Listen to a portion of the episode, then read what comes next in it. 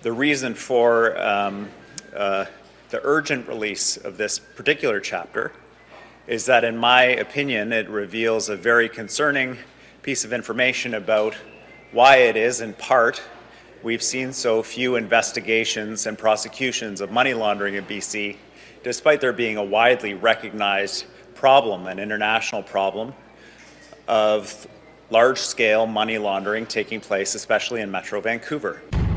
This is Vancouver Province columnist Mike Smith. And I'm Vancouver Sun columnist Rob Shaw. It's time to go in the house and go inside BC politics.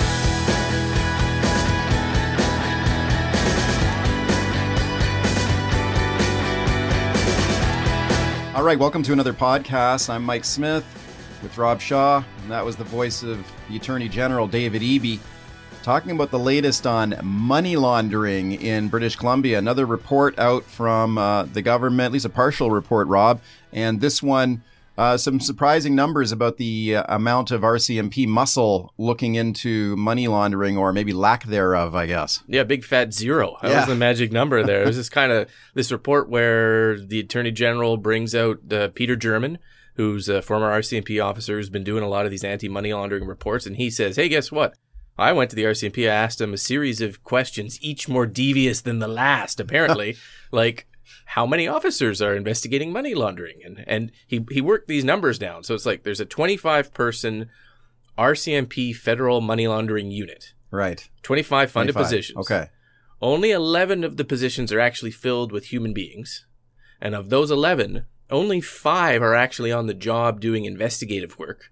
And of those five, they're all doing uh, civil forfeiture cases and not criminal money laundering cases. So the net result, as the Attorney General, you heard him say off the top there, is zero. Zero. Zero officers investigating money laundering from the RCMP. And that's why it continues to be such this this big problem that we don't appear to get be getting a lot of convictions.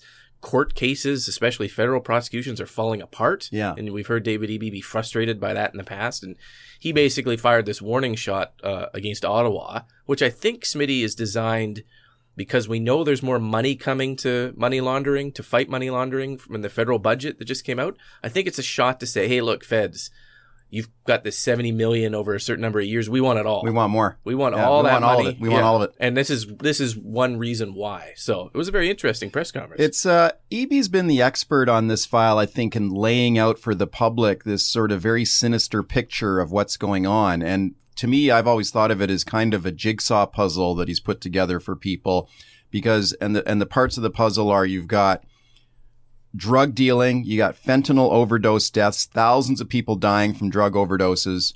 You've got an unaffordable housing market where people can't afford to buy a home in the city where they where they grew up.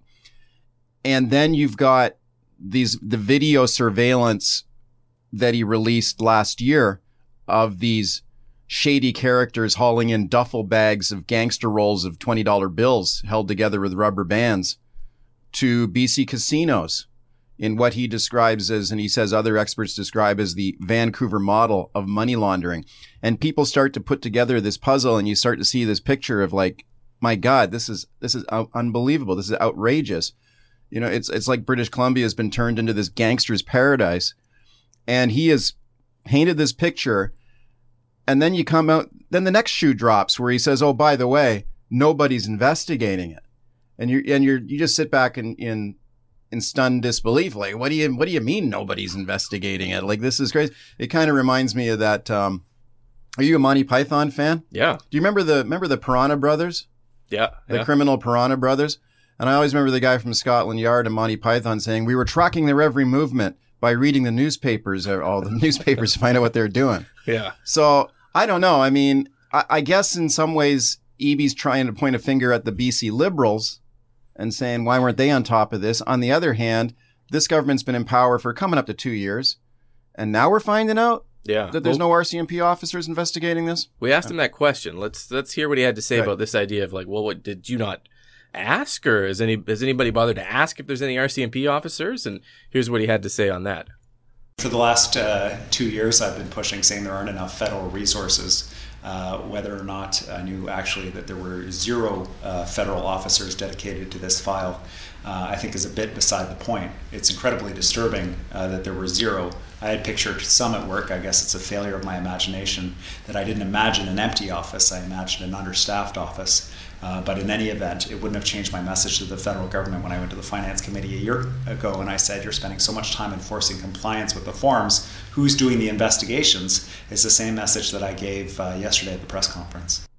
So, Smitty, a failure of his imagination that he couldn't imagine an empty office, uh, that there were none. I will only point out that there's a ton of meetings going on between the RCMP, the government, and the federal government. We just had the federal anti uh, criminal uh, organizations minister Bill Blair out here, who presumably knows the staffing levels of these police departments. And the BC government just hired in March the E Division commander of the RCMP. So the top Mountie in the RCMP, Brenda Butterworth Carr, is now the the uh, director of police services for the government. So she comes in from leading the BC Mounties, knows all of the staffing issues and where who's what where, and she's been in the job for a month now, and nobody, nobody, she didn't tell the government that Yeah. there's no money laundering officers. Nobody asked. It's like this weird. It's so bizarre. Did they not ask the right question in the right way? And the, I, I, anyways, David Eby, as you heard from that clip, says that's beside the point. It's not about when we knew or didn't know. It's about what it is now, and I, I guess so. But it is beyond imagination that, that the government doesn't know that this is going on. I think one of the things that most people, when they hear about this, it's just another kind of head shaker. But uh, the other question people might ask, well, okay, what are you doing about it? Like, what? How are you going to fix this? How are you going to clean this up?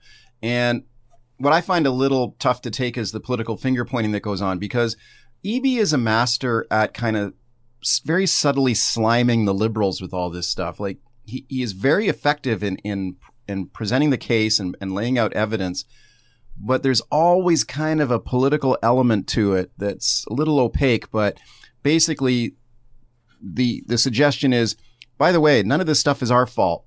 It's all the liberals' fault. They were in power for 16 years. They were the ones who let these money launderers run wild. They were the ones who let the, the housing market get out of control. So they're pointing fingers, and we also saw some finger pointing at the federal level on this this this week as well, because the federal liberal government and Justin Trudeau was, of course, asked about this report, and they blamed it on the federal conservatives, saying it was uh, Stephen Funny how Harper. that works, yeah, it? it's like Stephen Harper made cuts to the RCMP, and that's what the problem is. Four years ago, yeah. Yeah, I mean, the public, I think, gets a little tired of this. I think they want to know what's actually going to happen with it. One of the things that Eby was asked about again this week for probably the hundredth time is what about a public inquiry? Right. Are you going to have a public inquiry into money laundering in BC? There was an interesting moment this week on uh, where Eby made a Facebook post where he said all this, uh, this these evidence and these reports are going to be presented to cabinet, and then the cabinet is going to make a decision about whether there will be a a money laundering inquiry. And there was even some government MLAs this week posting on Twitter with the hashtag public inquiry now, which uh, has been trending on, on Twitter for people who want this public inquiry. I don't know. When you look at that, does that does that say to you a public inquiry is likely to happen now, given that the government's kind of hyping the decision? Well, they're under a lot of pressure from, you know, from some of their own allies. I think that they've been using the unions to float the trial balloon of a public inquiry. The the BCGEU, the Government Services Employees Union, has been out there with their surveys and their you know suggestions and their. Uh, I think kind of as the kind of lead test water uh, case of like, is there the public appetite for this? But you have to go back to Premier John Horgan, who's consistently said the only people who benefit from a public inquiry are the lawyers. Tons of lawyers, millions in legal fees.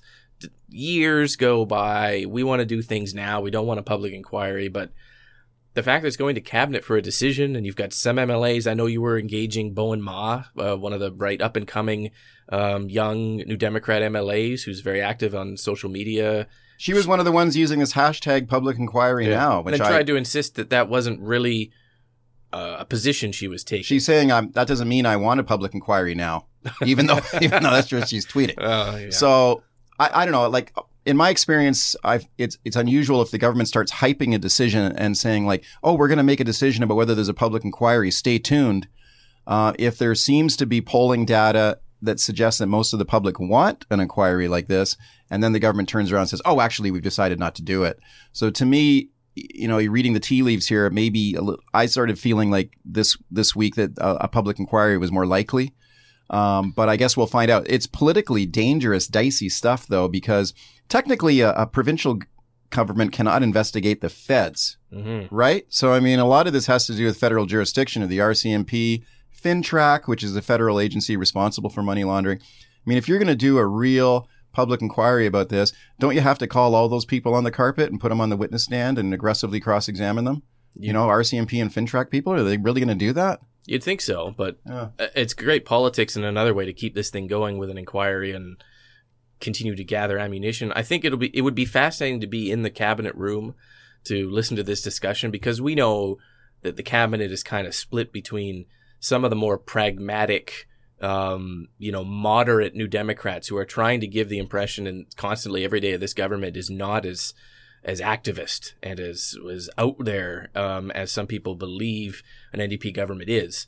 And then you have the activist ministers who are just chomping at the bit to do the things they want to do in opposition and would love to go out there and um, execute bold agendas that they have, for better or for worse, depending on how you feel about it. And there is that division in cabinet. And I think the public inquiry might split along those lines too. Do you pragmatically want to waste this money and time, or do you, you know, in an activist way, want to jam this down the the previous liberal government's throat and make this, you know, a huge issue? And and I'm not sure, you know, cabinet will come out united, but it will be a fascinating and potentially divisive discussion in that cabinet. But like room. you like you said, Horgan seems to be on the side of no public inquiry, Yeah. judging by his public comments. And there, you know, a guy like Horgan and some of the other people on his side of it may be arguing behind the scenes. Look, we can accomplish our political goals here, i.e., blame the liberals for all this without the expense and the apparent risk of and po- possible risk of a backfiring of the public inquiry. If we can just keep Eby going out there, churning out these reports, pointing fingers at the liberals, by the way, it's all their fault, then we can accomplish that without a public inquiry. But there does seem to be a big sort of public movement to get it done. So I don't know. This is going to Yeah. be interesting here. There's a lot of politics, as you said, and I think it's fascinating that this German report is done, but it's not being released. We only got this chapter selection of it for, I would argue, purely political reasons to pressure the federal government. The whole report isn't even out, so that's clearly a it's a political move by David Eby. We call him, you know, the chief prosecutor, not just uh because he's the attorney general, because he's prosecuting the former liberal government's record all the time. That's part of what he's doing.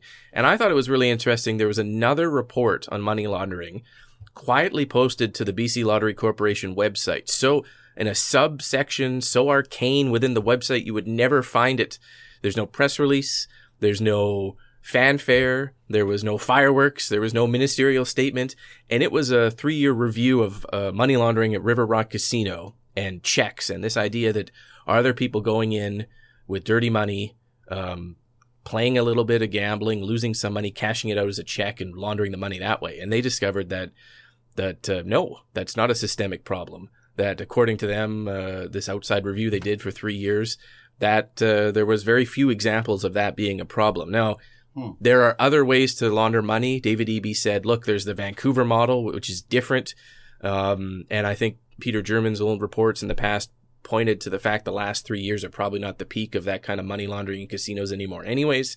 But I do think it is fascinating how a report that doesn't fit into the current government's narrative of money laundering is buried so deep that you could never find it, Interesting. which is kind of where the politics come from. But Okay.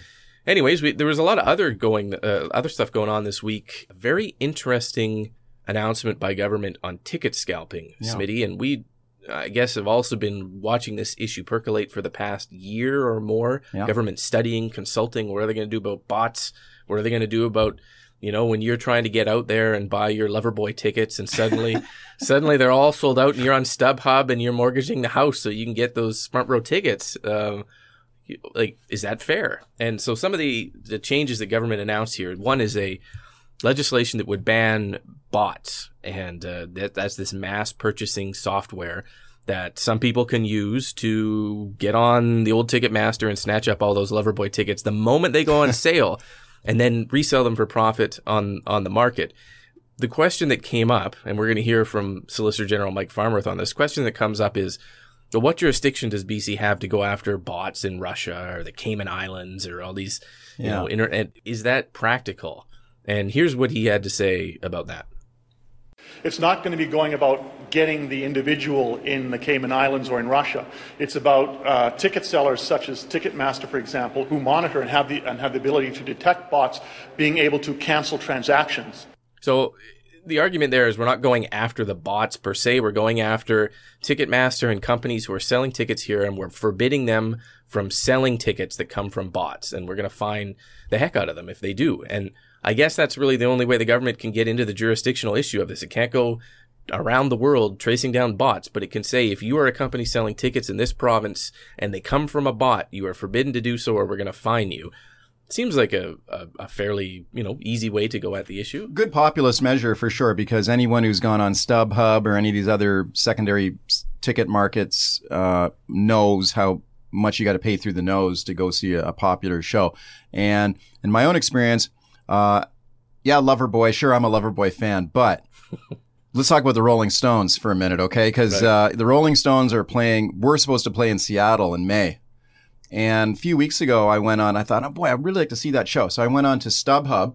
Yep. And I mean, you got to pay through the nose to get a nosebleed seat to see the Stones. And I was humming and hawing about it. And I almost pulled the trigger on it and bought these, paid hundreds and hundreds of dollars for these tickets and then decided to think about it for a little while. And I'm glad I did because like almost like the next day, Mick Jagger announced they were canceling the tour because he was sick or he's got to, you know, he's got to get some health, he's got some health issues. Right. So anyway, that's just an aside. Here's the thing. I've bought secondary market tickets because I'm a lazy guy and I usually don't have my act together enough to be sitting in front of my computer at the precise moment these tickets go on sale with my credit card in my hand to make sure I get a ticket. So I'm usually thinking about it days later and think, oh, now it's sold out. So I've paid extra for Paul McCartney. I've paid extra money for other shows. And the, and it, and it's a drag, right? It sucks. You know, so it, it's interesting to see the government going after this, and I think the public, there's certainly a public appetite to do something about it. The question is, can they do something about it? In Ontario, the previous Liberal government in Ontario brought in similar type of laws, and one of the things that they had in Ontario was you could not have more than a 50% markup on the face value of a ticket if you resell it. And one of the things that uh, Doug Ford did when he became the premier of Ontario was he canceled that part of it because he said we can't enforce this. It's just too complex. We can't do it. So I mean, it sounds great, but can you actually enforce these type of laws? That was the big missing component in this package, and it was something that a lot of people in government's consultation uh, last year wanted. They wanted a cap on the resale price, and Mike Farnworth said, "Look, we." Checked Ontario, we checked Manitoba, which actually does have a cap in place and it basically isn't working at all. Not working we, there either, We checked the United Kingdom, it's not enforceable, we can't do it. We didn't want to put it into law and give this false hope that we could control that. So we're just not going to do it, which I'm sure disappoints some people. But Yeah. there's a lot of logistical things in this bill forcing a company like Ticketmaster, which has not only a primary ticket selling arm, but also a reselling arm in the same company, forcing those companies to say, you need to put the tickets out for sale at the face value first. You can't just take them and quietly slide them over to the resale arm and jack the prices up. So that kind of stuff behind the scenes, I think will make a difference promoters, concert uh, venues that have hidden tickets, they can't just resell them without offering them first. There are some questions here about, well, what about this new practice of offering packages? So you're buying the ticket, but you're also getting an experience and a bunch of merchandise, and that's all inflating the price. Not quite sure where that lands, but you've heard that maybe is one way around this. So it it's the kind of thing I think that um, at first blush seems like a great idea. It seems like exactly what the public wants. Right. It seems like it does the best that the government can, but I bet you people will be crafting ways around this Yeah. thing. I mean, if you can, if Mike Farnworth can knock off a couple hundred bucks on the price of my Rolling Stones tickets if they tour again, which they say they will, that'd be awesome. Go for it, Mike. I love it, but I'll believe it when I see it. And also, know. I think it sounds almost too good to be true, but we'll see. It also doesn't affect your and my ability. Let's say you buy those Loverboy tickets, you can't go to the concert, and you want to sell them on Craigslist. Legislation does not limit you or I or ordinary people from doing that. You can buy tickets For as much as I want, I can sell them for as much as you Okay. want. It's only the corporations that they go after. So it doesn't change if you find a couple random tickets the day of the concert for whatever you want to go to on Kijiji or Craigslist or whatever. You can still do that. It's just the corporations it really cracks down on. So right. it's very interesting.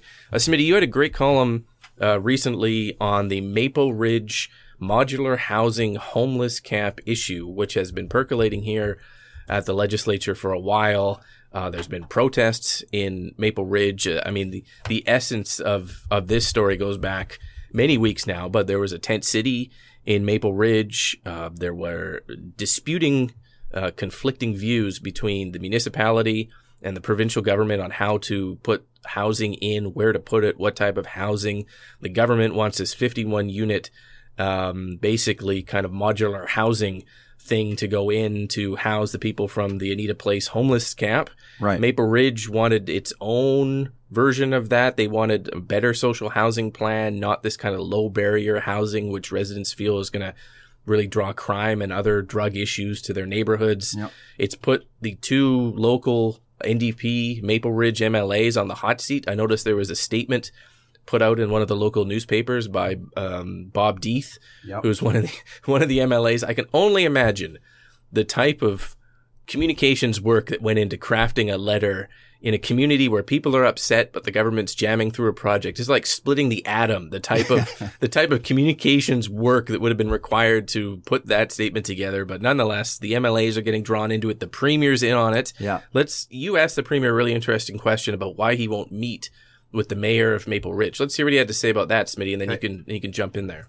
And could you comment on the modular housing project in Maple Ridge, and specifically the comments by the mayor there, Mike Morden, that he'd asked you for a meeting about this and he didn't get a meeting? Why won't you meet with him? Well, because I have a very capable minister responsible for municipal affairs and housing, uh, who had been speaking with the mayor right up until the decision was made by them to reject uh, the proposal that we put forward and continue to promote one that wasn't physically possible. He was advised by the minister, his staff were advised by uh, BC Housing staff that it was not physically possible to do what they were proposing. They decided to go forward with it anyway. Uh, I'm confident that uh, Selina Robinson, Lisa Beare, and Bob D'Eith, uh, two very uh, enthusiastic and, and committed uh, activists in their community, can manage uh, the issues on behalf of the government. I don't believe I need to step in. Mr. Morden has not demonstrated any desire to work with the province, so me being there is not going to change that. Well, here's the reason why I think this one is particularly interesting and why I'm watching it closely is because there's lots of homeless camps around. There are lots of controversial uh, housing projects in every municipality. What makes this one, I think, interesting and very significant and important is because it in, it's in such a crucial political battleground there in Maple Ridge. I mean, the NDP hold the two seats there. So the MLAs there are Lisa Beare. She represents Maple Ridge Pitt Meadows, the tourism minister. And as you mentioned, Bob D'Eith, who is Maple Ridge Mission. These are both very, very closely contested seats. And in the last election, the Liberals have held both these seats in the past. The NDP took both of these seats. They, th- those two NDP MLAs defeated Liberal incumbents in the last election. Now, one of the reasons why they the NDP won was, I think, the the ND, uh, John Horgan's promise to scrap bridge tolls played really well in Maple Ridge, and I think it really helped these candidates to win there. But now you just know that the Liberals are looking very closely at those two seats and they want them back. And the election arguably can be won or lost in, in ridings like this, a handful of very close ridings. So now you got this housing project uh, with the government insisting they want to build this project over the opposition of a lot of the community. The liberals got to love this. They're sitting back and thinking, how can we use this to our advantage to get these seats back? And I was a little surprised to hear Horgan go as tough as he did there against the mayor. The mayor there, Maple Ridge, is a guy named Mike Morden. He won pretty pretty handily in the last municipal election, and he is all over this housing project and leading the leading the fight against it. And he's Horgan's picked there. You know, Horgan's. I think I don't know. I'm, I'm not sure if this is the wisest fight to pick here in Maple Ridge. There's some very high politics. Uh, political stakes there. Yeah, it's certainly a government uh, saying to the local community, "This is what needs to be done. This is what we're going to do, and that's it. We, we have not been able to broker any type of discussion with the mayor. Uh, you heard the premier say in that clip that what's the point of meeting with him? The guy's Yeah, demonstrated he wouldn't even meet with them. he doesn't want to work with us, so No. I don't need to meet with him. You know, the modular housing homelessness issue has been a cornerstone of the NDP social housing platform since their very first budget. And it was, I remember asking Housing Minister Selina Robinson right after the budget, well, what happens if a community doesn't want these modular units? to house the homeless. And it was the answer was no, no, no, no. We'll work with them. We'll come up with the best solution. We'll consult. Well, you know, this is not us imposing, um, you know, uh, homeless modular housing units on communities where people don't want it. But the reality is that's exactly what it is. And we saw it in Nanaimo play out in a very similar fashion where we had the NDP uh, MLA Leonard Krog running for city council or for city mayor, having to disavow his own party uh, and criticize his own party for the way they were handling the homelessness housing issue in Nanaimo. It puts the local MLAs in very awkward positions because they know their constituents are upset, but they can't go against the premier and the housing minister. Right. And it is maybe the practical on the ground reality of what is, you know, a genuine attempt by the NDP government to house homeless people through these temporary, quick to assemble modular housing developments. They're not Right. permanent, you know, 40 year social housing projects. They're just very quick responses to what the liberal government found themselves in this problem with tent cities that appear, court decisions that prevent governments from dismantling them without appropriate housing elsewhere, and the government has to decide, well, where can we do this housing? How quickly Yeah. can we build it? And this is the NDP's response, but it's proving a very a very big headache for them on the ground. I think Horgan's got a pretty decent argument where he says, "Well, what do you want? What do you want? Do you want this modular housing project where people can live with some sort of decency, or do you want a a homeless camp, tent city?" yeah. The problem is that the particular modular housing project they've decided on and being built on provincial land without any of the municipal input, so the, the municipality can't really stop it if they don't, if they, you know, if they try, is that there's been a mobilization of the neighborhood against it, and you've got the mayor and who's got a very firm majority on that city council there in Maple Ridge going up against it, and I think the mayor's got the you know this the, the bit between his teeth here saying this is a good issue for me and I, and I got no problem fighting Horgan on it. So I'm wondering if if the province might back, back down on this if they might say well okay we'll put it we'll build it somewhere else. It's, this is an interesting test of will here by Horgan and his government if they're going to go ahead with his project given the political stakes here. I mean you could argue that if the NDP lose those two seats they lose the whole government potentially in the Yeah. next election. Things are things are that close. Another one to watch is North Vancouver. You mentioned uh, Bowinn Ma the uh, recently, or just a short time ago. The Liberals want that seat back too, because that's another one the NDP took from them. And there's some local issues, there's some local controversies there, including some, uh, including some social housing projects. And the Liberals were just in there the other day, flooded a bunch of volunteers in there to knock on doors. So I mean, the election could be years away, but they're already campaigning there. This is where the election's won and lost. These very, very close ridings. There's a larger issue. You know, our colleague Vaughn Palmer asked the premier at the same press conference. You asked him that question. What are you doing about municipalities that aren't buying into what you're selling? And we are seeing some municipalities like Vancouver resist the idea of density along the Broadway, you know, subway line project, which the government has said needs to happen.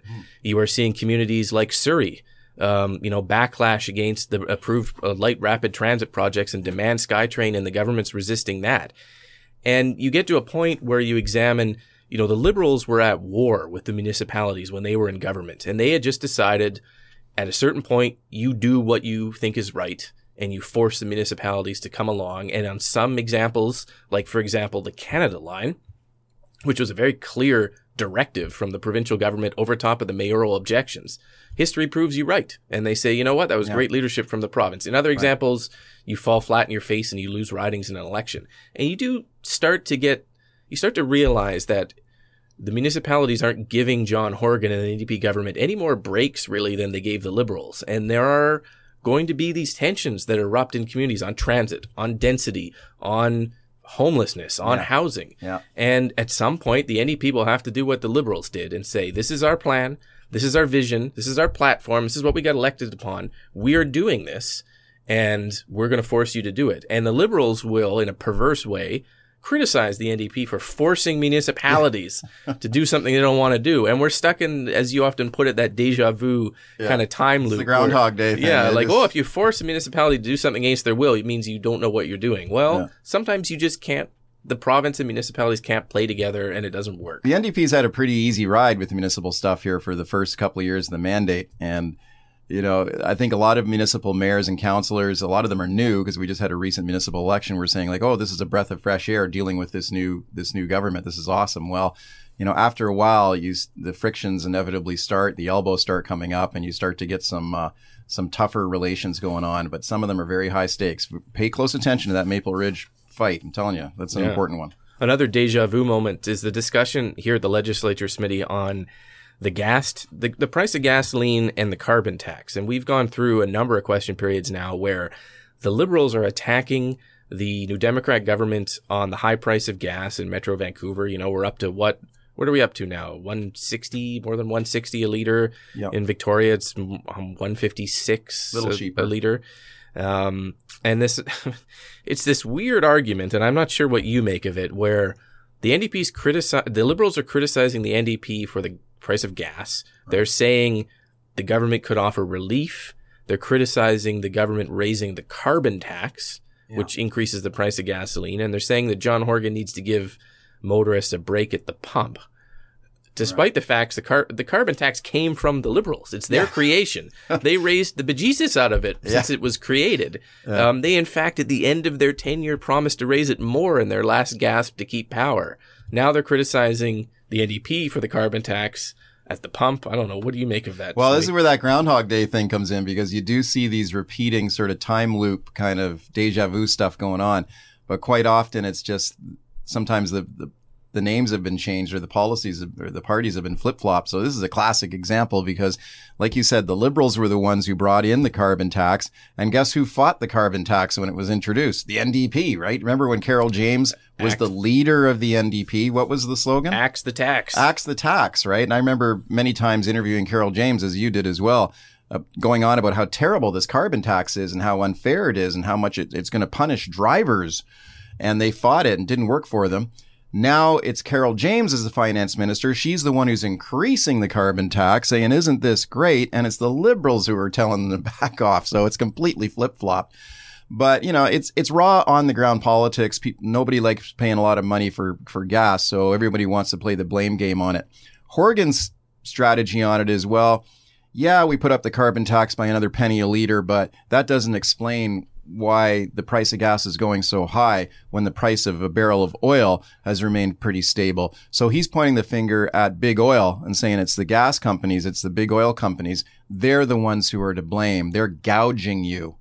And I asked Horgan the other day, do you have any proof of that? You know, that they're gouging, there's collusion going on. And he did a Donald Trump thing. No collusion um, that he's aware of, but he will continue to go out there and suggest that this is what's going on, even though there's no proof that there's collusion going on among the oil companies. Sometimes it certainly looks that way. It's, it's hard to explain otherwise. Well, yeah, yeah. But the question now is, does the government provide relief Yeah. on gas? So if you look at the gas price in Metro Vancouver, there's almost 35 cents uh, on on a liter of oil that is due to extra kind of taxes in some Yeah. way or another, and you can get up higher depending on how you want to, um, you know, talk about the different taxes. So you can even get as high as 50 uh, cents a liter is various taxes, federal GST, that kind of thing. Question is, does the province provide relief? Take a less of a tax cut, lower the price of gas by, you know, 5, 10, 15 cents a liter. I mean, at the end of the day, that costs us as taxpayers money through revenue. Will probably result in oil companies just jacking the price of gas back up to make up the difference, and they take that money anyways. Do you see the premier Well, doing that? Isn't it all kind of hypocritical too? Because the, the whole purpose of a carbon tax is to inflict pain on you at the pump. That's the point of it. That when you go to gas up your car, it hurts. And you say to yourself, oh man, this is killing me paying a buck 60 a liter. Screw this. I'm going to go in an electric car. Or I'm going to take the bus to work or I'm going to ride my bike. That's the point of the carbon tax. It's supposed to hurt. It's supposed to get you to change your behavior. But then you got these politicians saying, well, if it hurts too much, maybe we'll pull back a little bit, you know? so they both talk out of both sides of their mouths.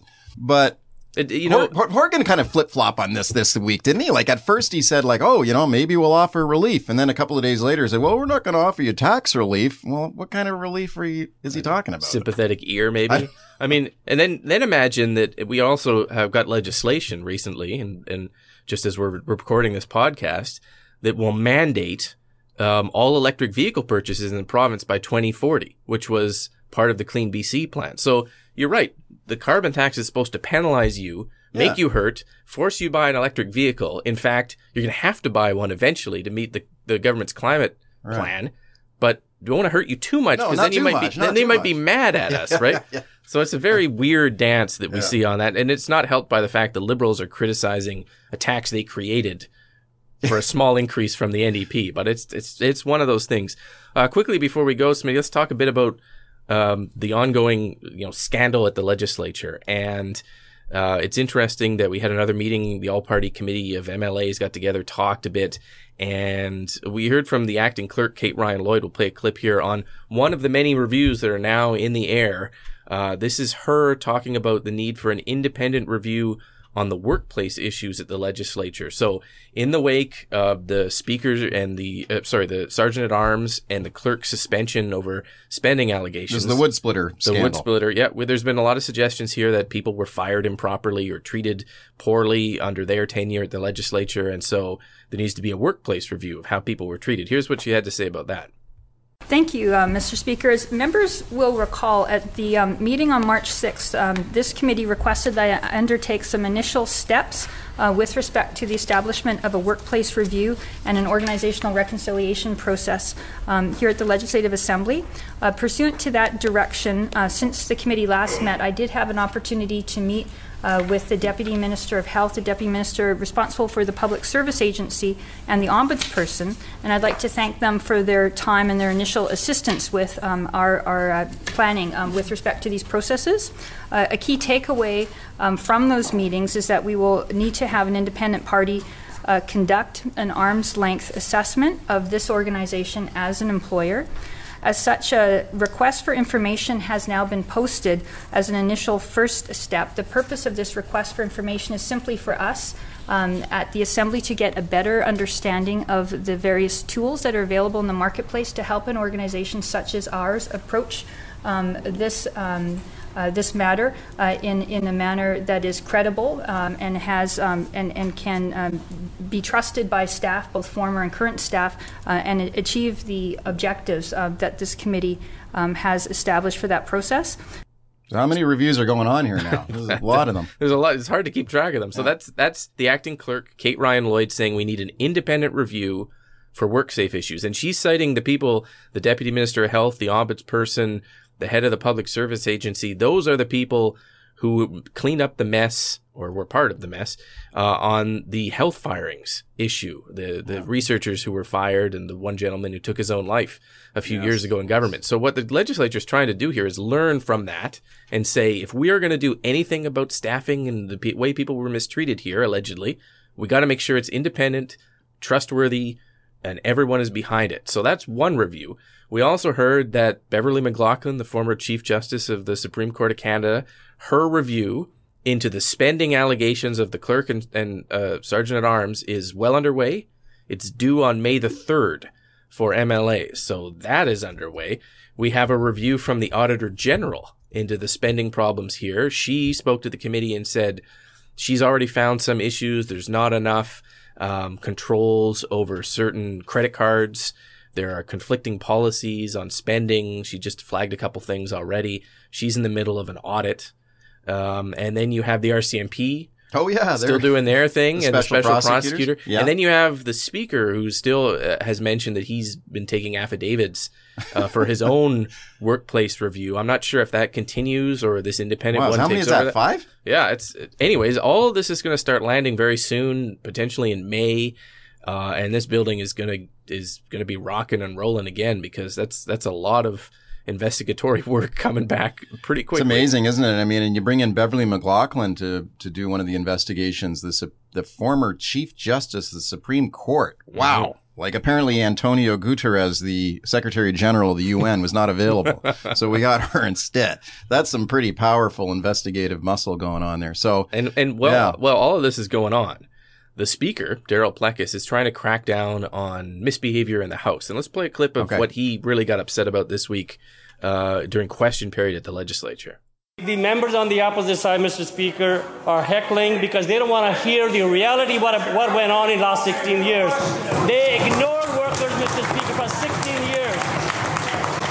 They showed nothing but contempt towards the working peace movement in the province, Mr. Speaker. Mr. Speaker, we value workers, we value their work, Mr. Speaker. Members. That's why we are making changes. Stay tuned, more Members. is coming.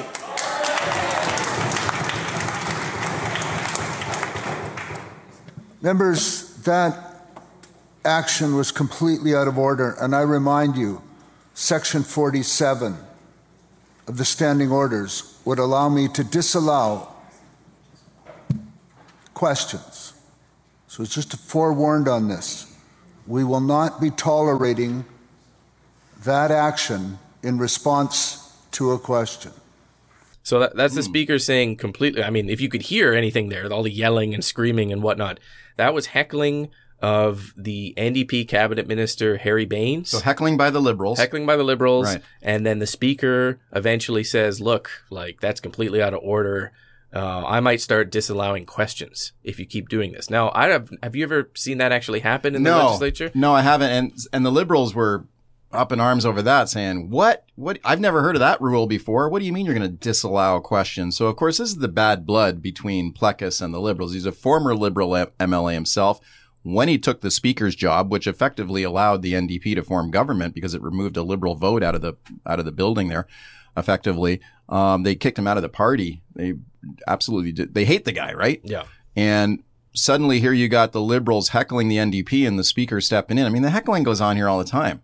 oh i mean the ndp mlas who are answering these questions were themselves the biggest hecklers in opposition you know so now they want to stand up and do it in complete silence i mean it's it's it's fascinating to watch a guy like shane simpson stand up and pause until everyone is quiet so they can listen to his answers most of which to be honest are nonsensical speaking points um, but he wants to deliver them in silence but then in opposition that guy he would just heckle the bejesus out of whatever liberal was talking so it's a great position for the new Democrats to be in. This idea that we all have to sit silently and listen to their non-answers um, in silence. But at the same time, I guess the public appetite for listening to MLAs yelling at each other in question period, maybe that's not there. Maybe it's I just kind over. I personally like the heckling myself. Um, maybe I'm in the minority there. Plecas had another good line the other day. There was, there was vicious heckling going on, and he said, "I notice in the in the visitor gallery we have a bunch of school children visiting," and he goes to the kids in the gallery, "Don't do this at home. Do not do not behave like this." But can we can we end up in a quick little story? I'll tell you because Yeah. I I once did a column years ago on who's the who's the nastiest heckler Oh, in the House. So this is back when the uh, the Liberals were in power. So I went up to Gary Collins, remember him? Yep. Former finance minister for the Liberals, and I said, "Who's the who's the worst heckler on the NDP bench?" And he didn't hesitate. He said Lois Boone, who was a NDP MLA from Prince George. He said, "Whenever she starts talking, it's like a six-inch spike being driven straight into my forehead." And I said, "Wow, what a great quote!" And I, of course, I used this quote in a very florid column the next day on this. And uh, I was sitting in the house the next day, and I noticed that Lois Boone called over one of the pages in the house, one of the young people who work in the house, and they said, gave this young page an envelope and said, bring this over to Gary Collins. And I was watching this closely. I go, wonder what that is. And Collins opened up this envelope and he just started laughing and laughing. So I was very curious. So I went up to Collins afterwards. I said, what was that that Lois Boone sent over to you? And he opened up the envelope to show me. And it was two extra strength Tylenol.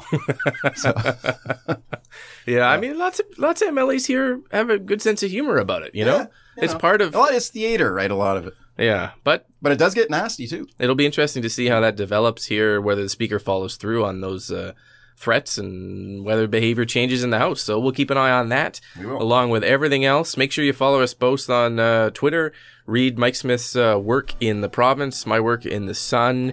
And uh, actually, we forgot to do this, but we'll do it next week. We'll start the mailbag, seg- uh, Mailbag. segment next week. Uh, We ran out of time this time, but we're happy to take any questions of yours. Make sure you subscribe to the podcast uh, and check uh, online for the RSS feeds, and we will talk to you next week. Talk to you next week.